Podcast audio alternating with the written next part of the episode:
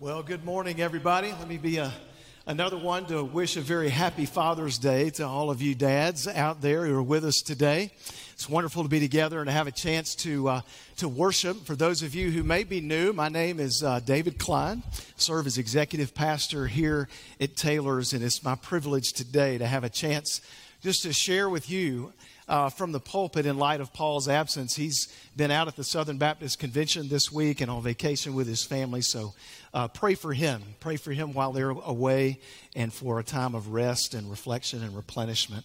Uh, while they're out that direction. But while we're here, uh, those of you who have been here over the last several weeks know we've been in a series in the book of Ruth, and we're going to wrap up our time in Ruth today uh, as we look at the last chapter uh, in the book this morning. But as we wrap up this series today, I want to begin by asking you what I think is a very thought provoking, very penetrating question, a very sobering question. And that's this If you had a chance to live your life over again, what would you do different? If you had a chance to hit the start button, to start over, what are the choices that you would most like to make, the changes that you would most like to see happen in your life? Well, Tony Campolo is a pastor. He's also a sociologist. I don't know if you've read any of his books or heard him speak before, but he tells a story, uh, not so much a story, he speaks of a study that he read of 50 people who were age 95 or older who were asked those questions. If you could live your life again, what would you do differently? And they gave lots of different answers, but as they combined and collated all of it, there were three. Three specific answers that came up time and time and time again. And here's what they said. said, if I could live my life over again, here's what I do. I would first, and not in any particular order, but they said I would reflect more. I'd reflect more. Second, I would risk more. And third, I would invest my life and my time in doing the kinds of things that would live on and continue on after I'm gone. In other words, what Tony Campolo is saying is they, they would stop and they would think and consider with intensity the kinds of things that maybe they'd taken for granted the first time through. And they would make some different decisions. And he's saying if we did that, sometimes we don't. He says sometimes we fail to reflect and risk and focus on the things of ultimate significance. But he said if we did that, if we stopped and considered with intensity those things, he said we just might enhance the potential for our lives to make a more meaningful and more lasting impact. Henry Wadsworth Longfellow is a famous American poet, and he once wrote these words on the screen. It says, Lives of great men all remind us that we can make our lives sublime and departing, leave behind us footprints on the sands of time. And I think what he's trying to say is that everybody is inspired by great men. We're all inspired as we look at great men and great lives that people live, but we're also reminded as we look at those that, that we each have the opportunity, we each have the potential to make our lives significant. And what I mean by that is significant in a way that not only makes a lasting mark on the here and now and the people who know us in this life, but we have the potential to have a significant enough impact that would leave ripples that would carry on for generations after us and make an impact on people who may not even be here yet. We'll find that out and discover that today in Ruth chapter 4. And that's where we're going today. If you want to have your Bibles, open them up to Ruth chapter 4. And as we, as we come to our text this morning, we're going to look at one man and the actions taken by one man, a specific action that he takes here in this chapter, and how he seized the moment that God had put in front of him to make a decision that ultimately became the very foundation of a life and a legacy of loyal love and faithfulness that as we sit here today, we still remember. All right? And so, what I'd like today to do today is simply look at Ruth chapter 4. We're going to look at the whole chapter as we wrap things up, like I said, but I just want to walk us through the text. I just want to go through four sections in this chapter, offer some observations along the way, and then lastly, uh, share with you four takeaways, if you will. I don't know if that's what you want to call them, but four things to consider as you and I make daily decisions and think about how do we how do we leave a legacy that is significant? How do we live our lives in the here and now in a way that's going to make an impact for generations to come? And so, look with me, if you will, at Ruth chapter 4, starting in verse 1. This is how it begins. It says, Now Boaz went up to the gate and sat down there. And behold, the close relative of whom Boaz spoke was passing by. And so he said, Turn aside, friend, sit down here. And he turned aside and sat down. And he took ten men of the elders of the city and said, Sit down here. So they sat down. And as we come to these first couple of verses, I want to pause for just a minute and say this is where redemption, in these first six verses, redemption is being considered. And we see in these first couple of verses that Boaz is going to take initiative. He's a man of action. He's proactively taking a step to put himself in a position to make a difference and to do the right thing. And so he goes right to work. No grass grows under his feet. He heads straight for a very important place called the city gate. And he goes to the city gate for a couple of reasons. Number one, the city gate was where everybody, as they came in and they came out of the city, they would pass through as they were going to places like the fields or the threshing floor or if they were traveling to another city. That was a place where people came in and out. And so he knew by putting himself in that position, it would be a matter of time before this closer relative would pass by. The second reason is because every legal transaction, personal and civic business, were the things that happened at the city gate.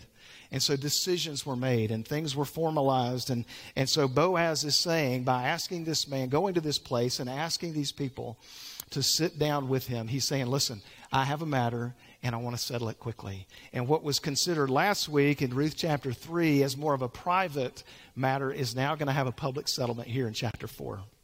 All right? And so he, he goes up to this relative and he says, Sit down. He tells the elders, these leaders of the city, to come and sit down. And It is interesting. The, the name that the writer gives is probably different than the one that Boaz used for this closer relative. He was a closer relative. I'm sure he would have known his name. But the writer literally calls him Mr. So and so. A certain man. He doesn't give him a name, and there's some speculation as to maybe why that is. It could be because of the events that are going to transpire that uh, he's implying some kind of a judgment because he had the opportunity to do the right thing. He doesn't end up doing that, and so he doesn't deserve a name in the annals of history. Or it could be that they wanted to preserve any embarrassment to this man's family line uh, and people within the town. I don't, I don't know, but he calls him Mr. So and so, and Mr. So and so sits here, and the elders sit here, and Boaz comes to verse 3 and is going to extend an invitation. And this is what uh, it says, Then he said to the closest relative, Naomi, who has come back from the land of Moab, has to sell the piece of land which belonged to our brother Elimelech. And so I thought to inform you, saying, Buy it before those who are sitting here and before the elders of my people. And if you'll redeem it, redeem it. But if not, tell me, that I may know, for there is no one but you to redeem it, for I am after you and the closer relative said, I'll redeem it. And so as you come to verses 3 and 4, Boaz uh, speaks first. It's interesting. He speaks first of the property, this piece of land. He doesn't start by talking about uh, Ruth. Now, Naomi has this piece of land to sell. She couldn't farm it herself. She probably didn't have the funds to hire people to come and farm it for her. And so she's in a situation where she's got to sell this piece of property. And Boaz simply says, Listen, you're the next of kin. Uh, you have the right of redemption, that option, and, uh, and you redeem it. But if you're not going to do that, if you're not going to go down that road, then, then let me know now. Let all of us know now so that I can take steps in that direction. So he's making his intentions very clear to this closer relative, and who responds at the end and says, Yeah, I'm, I'll, I'll redeem it. And it sounded, I would imagine, like a pretty good business deal to him. Probably not going to involve a whole lot of cost. So there's not a lot of risk. Uh, he, he, was, it would add to his wealth, to, to his assets. Uh, he could also, at the same time, do a good civic duty for his family, right? And enhance his reputation in the community. So, in his mind, he's probably sitting there going, hey, what's to lose here? What's to lose? Well, Boaz, in verses 5 and 6, this becomes a very pivotal point in the story. Look in verse 5. It says, Then Boaz said, On the day you buy the field from the hand of Naomi, you must also acquire Ruth, the Moabitess, the widow of the deceased, in order to raise up the name of the deceased on his inheritance. And the closest relative said, I cannot redeem it for myself because I would jeopardize my own inheritance. Redeem it for yourself. You may have my right of redemption, for I cannot redeem it. And so you have this with, with some wisdom and I think some shrewdness on Boaz's part. He, he comes to this gentleman and he introduces a condition and says, Hey, oh, by the way, if you buy the land, you, there, there's Ruth here. You need to acquire Ruth in order to raise up an heir. And as he says that, there's one thing, it's, it's so important in that day and era for an Israelite family to have an heir to live on the land. To lose land or to lose their name or their family lineage, it was the equivalent of personal annihilation. It was the worst tragedy that could befall a family. Uh, in that day. And so it's really, really important. And so to know that the purpose is not just about land and it's not just about Ruth, but it's about an heir. It's about the provision of, of the extension of a family name and an heir to carry that on into the generations ahead. And so in verse 6 is the moment of truth where the kinsman changes his mind. He says, I can't redeem it. Matter of fact, he says it twice. And the, the words that he's using there indicate that it's probably less, even though it may have involved both of these situations. It indicates not so much his unwillingness, but potentially his inability. He's saying, I can't, because he said, literally, he uses the word ruin. I read it in my translation, said, jeopardize my inheritance. He said it would literally ruin my inheritance. And um, it's a strong word, that word ruin. It's a strong word that's used to refer to warfare. Or it's a word that's used to talk about pests that devour crops, this destruction uh, that happens. And so that's how he's, he's looking at it through those lenses. And he's saying, hey, if, as long as it benefits me financially, okay.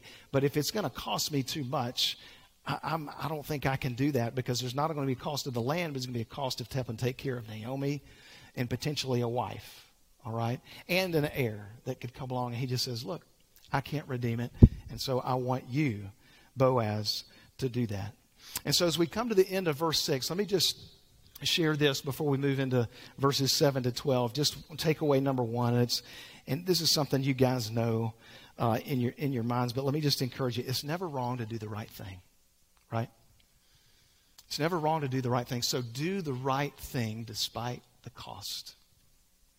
Just be willing to do the right thing. And I think throughout the book of Ruth, uh, you know, Ruth takes a great step of faith and does the right thing by loving her mother in law. And Boaz taking the right steps. He's even taking the appropriate steps. He's not trying to undermine, he's giving this guy the opportunity to do what's right.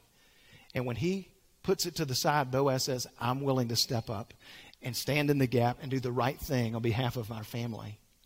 And so doing the right thing. And listen, I, I don't know what the right thing is for you. I don't know in your personal circumstances or your personal relationships what the right thing may be. But here's the deal if we're willing to do the right thing and we go to the Lord and ask Him, I believe the Holy Spirit can guide and lead you into that. And to help you understand in the midst of circumstances or relationship, what is the right thing to do? Whether that be at home, at work, with a spouse, with your kids, with a boss, even people that may not treat you right. Okay? And so the encouragement here, I think, is just follow Boaz's footsteps to do the right thing. And as you do that, as Boaz, exercise faith, know that God will move with you as you move in that direction. And so um, I wanted I want to quickly just share with you a few things. And this, this whole theme of redemption has been the focus of Ruth 1 through 4. And I want to pause here for just a second and share some parallels. I don't want to go through this fourth chapter. There's all kind of directions that you could go in, in looking at what's here and what to, to, to share. But I don't want to go through Ruth 4 and not draw some kind of connection to how the parallel between the redemption of Boaz, or Boaz redeeming Ruth and Naomi and the redemption that God has provided for us in his son Jesus. And uh, there's a pastor, Wes Feltner. I came across these. I just want to read them to you very quickly and share because I think it's so important that this redemption isn't just something that happens in the moment, but what happens in the midst of this redemption is going to have far reaching effects for years and years and generations and generations to come. And here, here's a few things that he mentions. Number one, redemption is costly. Just as Boaz paid a price to redeem, so Jesus paid the ultimate price to redeem us. The price, the scriptures say, of the precious blood of Jesus. Second, it's a legal act. It's not just costly, it cost Christ his life, but it's also a legal act. Boaz had to be a legal blood relative in order to redeem. And so, Jesus, when he came from heaven and took on flesh, he identified with us. And as Hebrews chapter 2 speaks of how he had to be made like his brothers in every way that he might become a merciful and faithful high priest in service to God, and that he might make atonement for the sins of the people. Jesus, through what he did in coming, became our blood relative to all of humanity, to all whom he came to save. Third, it's a loving act. Just as Boaz was motivated to redeem by his love for his family and his love for Ruth. So Jesus' redemption was motivated by his love. In Galatians 2:20 speaks of the fact that he voluntarily, he willingly, he gave himself up for us. And it was an act of love. And lastly, it's a hopeful act. It's a hopeful act. Boaz and his redeeming Ruth and Naomi is going to give them a secure future something that at the beginning of the book they didn't have. And so his redemption provides a secure future. And just so the Bible tells us also that you and I, who have put our faith and our trust in Jesus Christ, have been born into a living, secure hope in him. So, this theme of redemption, as I said, it is going to have reverberating effects uh, from this decision on into history. And so, as we move to verse chap- uh, uh, chapter 4, verse 7, this is how the writer continues. It says, Now this was the custom in former times in Israel concerning the redemption and the exchange of land to confirm any matter. A man removed his sandal and gave it to another, and this was the manner of attestation in Israel. And so the closest relative said to Boaz, Buy it for yourself. And he removed his sandal. That's kind of an interesting couple of verses. What in the world is going on here? Well, when land was exchanged in their day, it was the custom that whoever was selling it would take off their shoe or shoes and hand them over to the person who was buying it. And that would symbolize a transfer of something going from one person to another person. In a sense, what the guys, or what the verses, I guess, are saying is that, listen, these were my shoes to walk in, but now they're your shoes to walk in.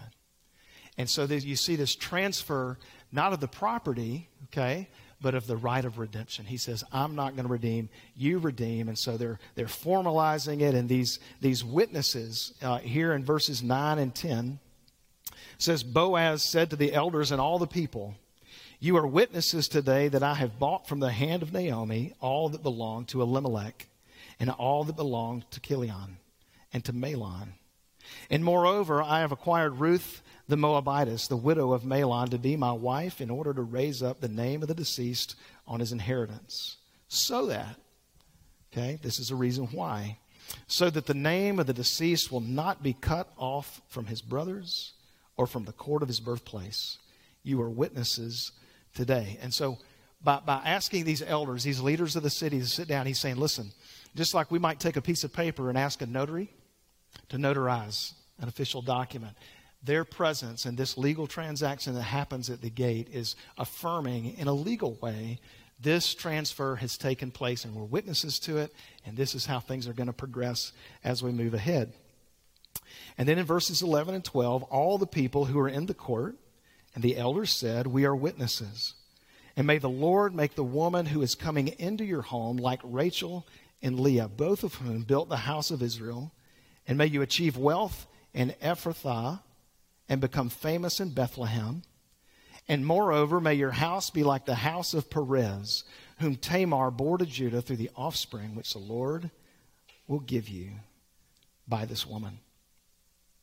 And so, in, in light of what has happened here, these witnesses recognize the honorable thing was done, the loyalty and the love. And so, what they do in light of that is they want to share blessings over Ruth and over Boaz. And so, there are three that are listed here. And the first is a wish for Ruth, a desire.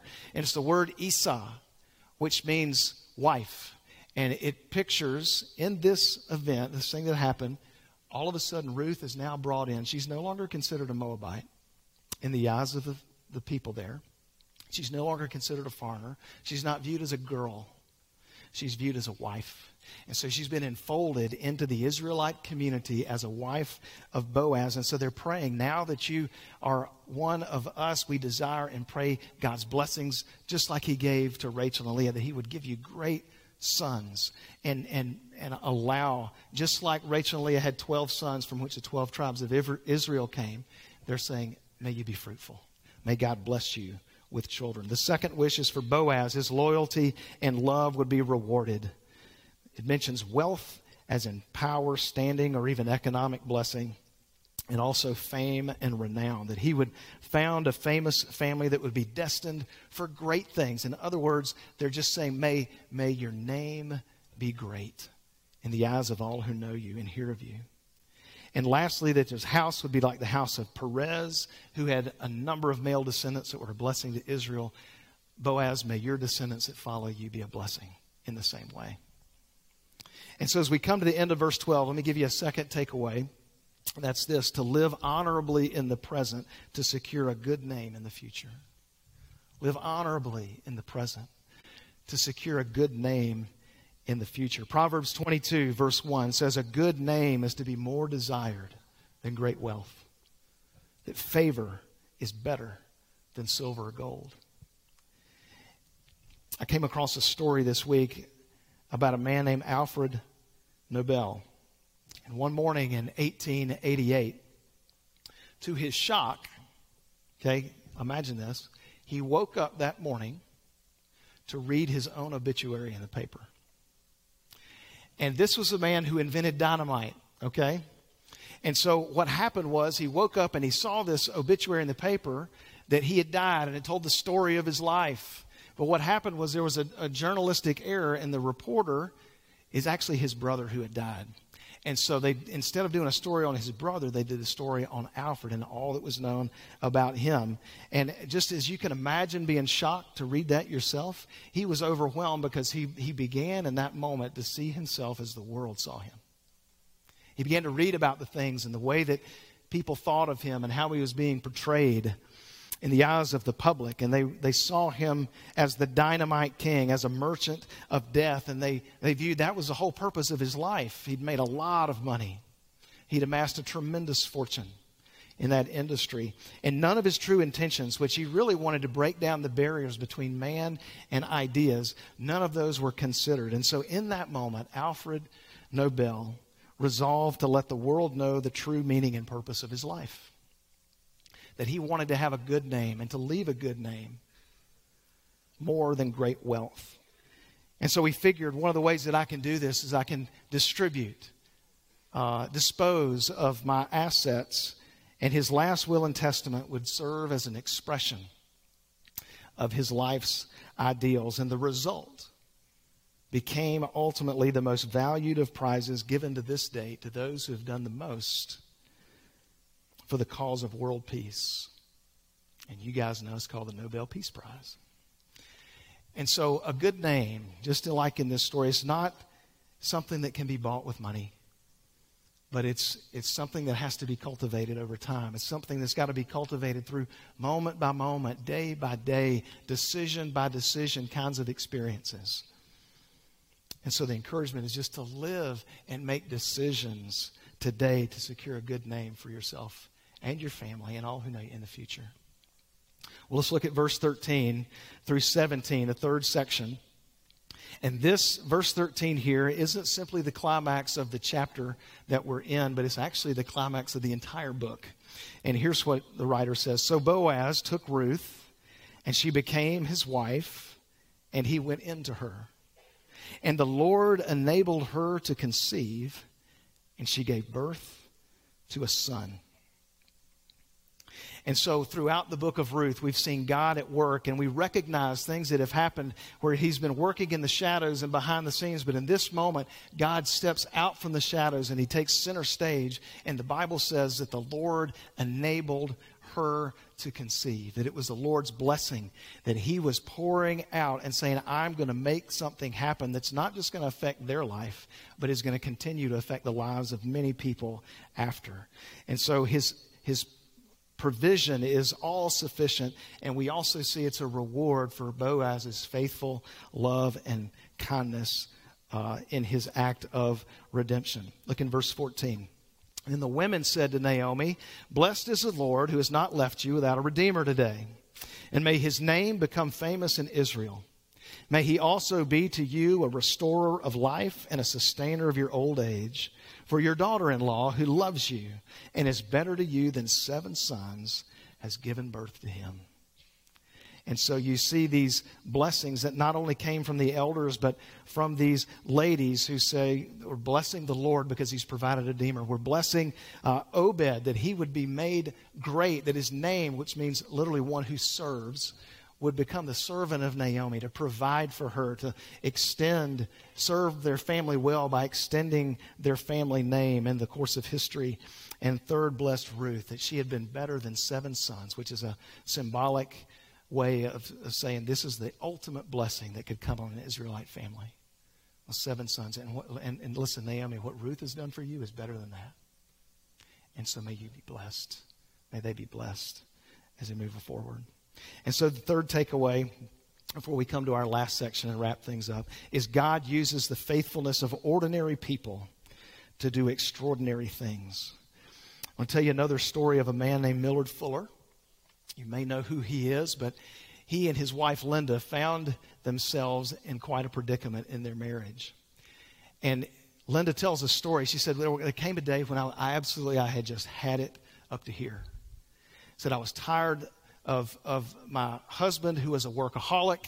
I was tired of the extravagant lifestyle that he was providing. I was tired of all the expensive toys that we had because he was married more to money than he was to me. And so she decides I'm going to pack up my bags. I'm going to go to New York City and I'm going to reflect and I'm going to think about where's the future of this relationship going, if anywhere. And she says this It was true that Millard had a knack for making money. He'd been working at it since he was six years old when his dad gave him a pig to raise.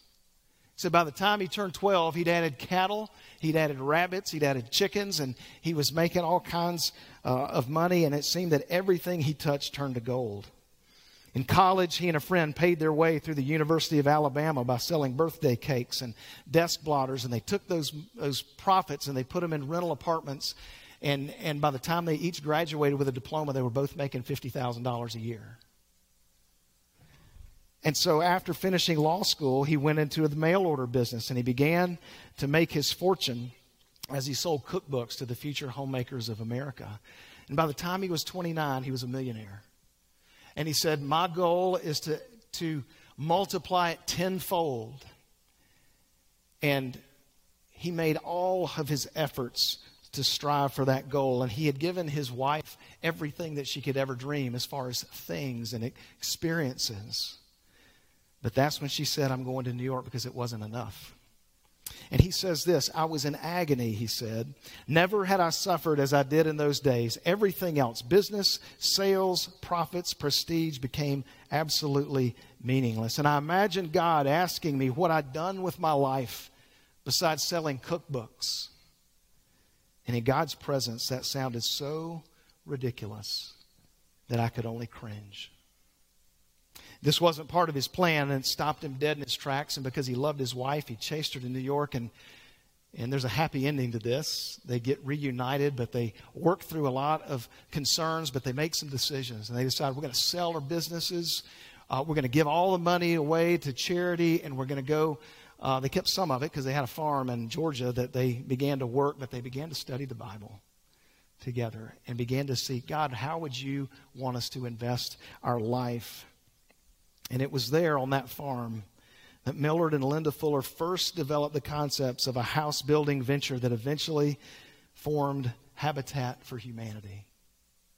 And since 1976, Habitat has helped over 10 million people around the globe to be able to have some of their housing needs met. And more than 800,000 people have been helped into a new home. And they're very grateful that, you know, God had a great plan for an ordinary guy who was gifted. But he was an ordinary guy, found himself in problems that a lot of people find themselves in. And just decided, I need to reflect, I need to take a risk, and I need to invest myself in something that's going to leave me with a good name, that's going to have an impact on people. And so that's how God works through history, right? He takes ordinary people like you and me. And through us, if we're faithful, like Boaz, and take advantage of opportunities in front of us, he can, he can do things we may not even begin to imagine to do extraordinary things. Lastly, verses 18 to 22 is just a listing of some names here, but I think what God does here is He gives us a chance to come out of the specific circumstances and to look at things from a 30,000 foot view. And this is what it says Now, these are the generations of Perez. To Perez was born Hezron, and to Hezron was born Ram, and to Ram Amminadab, and to Amminadab was born Nahshon, and to Nahshon Salmon, and to Salmon was born Boaz, and to Boaz Obed, and to Obed was born Jesse, and listen, and to Jesse, King David. And if you flip to the first chapter of the New Testament, that lineage goes from David all the way down to the Messiah himself, Jesus Christ. And so the faithfulness, this is the last takeaway, is the legacy of a godly line is established one person, one family, one generation at a time. A godly legacy is established one person, one family, one generation at a time. And so, as I wrap up this morning, I want to take just a couple of minutes uh, just to speak to you men out there, okay? Uh, you husbands and fathers on Father's Day. I want to take just a moment to, to share some thoughts with you about something that Paul shared is going to be an emphasis for us here at Taylor's over the coming year and that is the theme of discipleship in the home. Multiplying disciple makers is one of our core values here at Taylor's. And so we're going to focus on discipleship in the home. And we're going to start with a focus around marriage this fall and follow that up with a focus on parenting and grandparenting in the winter spring. Okay? And, you know, I remember uh, recently I was in a, in a store and I saw this frame picture. It's attributed to Abe Lincoln. But this is what it said Abraham Lincoln said, Whatever you are, be a good one. Whatever you are, be a good one. And I can say with all sincerity, because Scripture will back it up, that God wants every single one of us who are husbands to be a good husband to our wife. Everyone. And those of us who have children, He wants us to be good fathers, or those who have grandchildren to be great grandfathers to our grandchildren, right? And one of the reasons that we want to make this a church wide emphasis is because strong families help build strong churches. And, and we want to strengthen this body. And it starts at home. It starts with the most important relationships that we have in our life. And that's why we want to take some steps uh, in this direction in the months to come. Now, Chamley and I just had this past week, we had our 19th anniversary. And uh, I've learned a lot in 19 years, a lot of things I didn't know before I got married. But here's two, th- here's two things that I've come to realize that I think are true. I think you'll agree. But our marriage is like a pilot house on a ship. And if you're not sure what a pilot house is, that's where the ship is navigated. It's where the steering occurs and, the, and it points the ship in a direction, and marriage is like that. Whatever's happening in our marriage relationships is going to point our life in a particular direction. And the second thing is that when things are going well in a marriage relationship, it helps other things go well. But when we've bumped up against the wall or we've come up against a roadblock or we find ourselves in a real tight place in our marriage, you know what? There's a way for that tension to filter down into every other aspect of our life, every other relationship of our life. And so it's so critical that we build strong marriages within the church and seek to do what we can. And, and nobody drifts into it, right? I mean, none of us who are men have drifted into a great marriage by not involving some kind of work and time and attention. It's like our cars, okay? Those relationships require some routine maintenance. And some of us here may just say, hey, man, I just need some routine maintenance. Need some things to be given a little bit more attention. Some of us may say, we need a major overhaul. We're in the ditch. We need, we need to get out. But see, here's the thing uh, you may you may be like I was when I got married and realized Chamblee didn't come along with an instruction manual. When I became a dad four times over, my kids didn't come with one. And so I go to the Bible as a Christian, as my instruction manual, and say, okay, God, help me know how these relationships are supposed to work. But it's, it's one thing to know how they're to work, but it's another thing to make them work and to actually live that out. And for, and for a lot of us guys, we might not like to admit it, but we need help to be good dads. We need help to be good husbands, right? And that's where community comes into play. And so, on the backside of this marriage event that we're going to host in August, we're going to offer small group opportunities with groups of four to five couples max to get together and to unpack the things that we're going to be talking about in late August.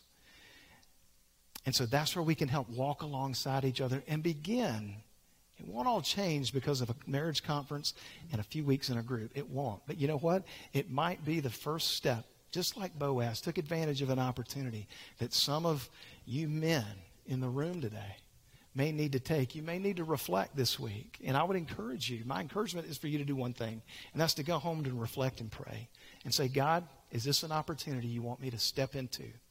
And it may feel like a risk for some of you to participate in the conference or to say, I'm willing to get together with some other couples and, and say, hey, I want to learn. I've got something to offer, but I also want to learn. I need some help too. Because if you're in a marriage relationship, you're growing. There's opportunities to grow. We, none of us are ever going to arrive. There's always room for improvement. And so I just want to encourage you, whether you've been married 40 days, whether you've been married 40 years, that there's going to be something for everybody of every generation at this church to glean from and to encourage you to pray with a sincere heart as to, God, is this something I need to be participating in? And so, starting next week, starting next Sunday morning, Tim Kimmel is going to be here. He's our guest speaker next Sunday. is going to be laying the foundation for where we're going uh, in August. And the conference is in your bulletin. You've heard a little bit about it, but it's August the 25th and 26th. It's a Friday night, it's a Saturday morning, and we want to encourage you uh, to save that date and to think about how throughout the fall, you might be able to be involved. Because here, listen, the best way to leave a godly legacy for your family, guys, is to love your wife real well. It is. I'm learning that. I'm still learning that. But I think it's true. And I think taking steps like this when we're faithful in the moment, G. Campbell Morgan said this You may be God's foothold for things of which you cannot dream.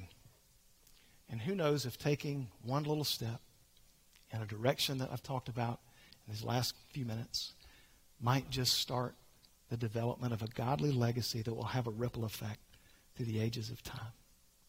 Amen. Let's pray. Father, thank you for this day. And thank you, Lord, for the book of Ruth, for all the ways that we have learned about your love for us, your faithful, chesed, loyal love to us, that the grace of God has come to us through history and through ultimately the sending of your Son, Jesus. And so, Father, as we, um, as we think about that, Lord, we want, we want our lives to count, not just for now, but we want to begin to lay a track for a, a, a generational impact. And we want it to start with us. And so, would your Holy Spirit just help each one of us to take some of the things that we've talked about and to process what are you teaching us? What do you want to tell us? And what do we need to do? So, Father, would you be glorified in our life and through our life, and that we may strive to leave a good name and a godly legacy as we make decisions today. And we pray it in Jesus' name. Amen.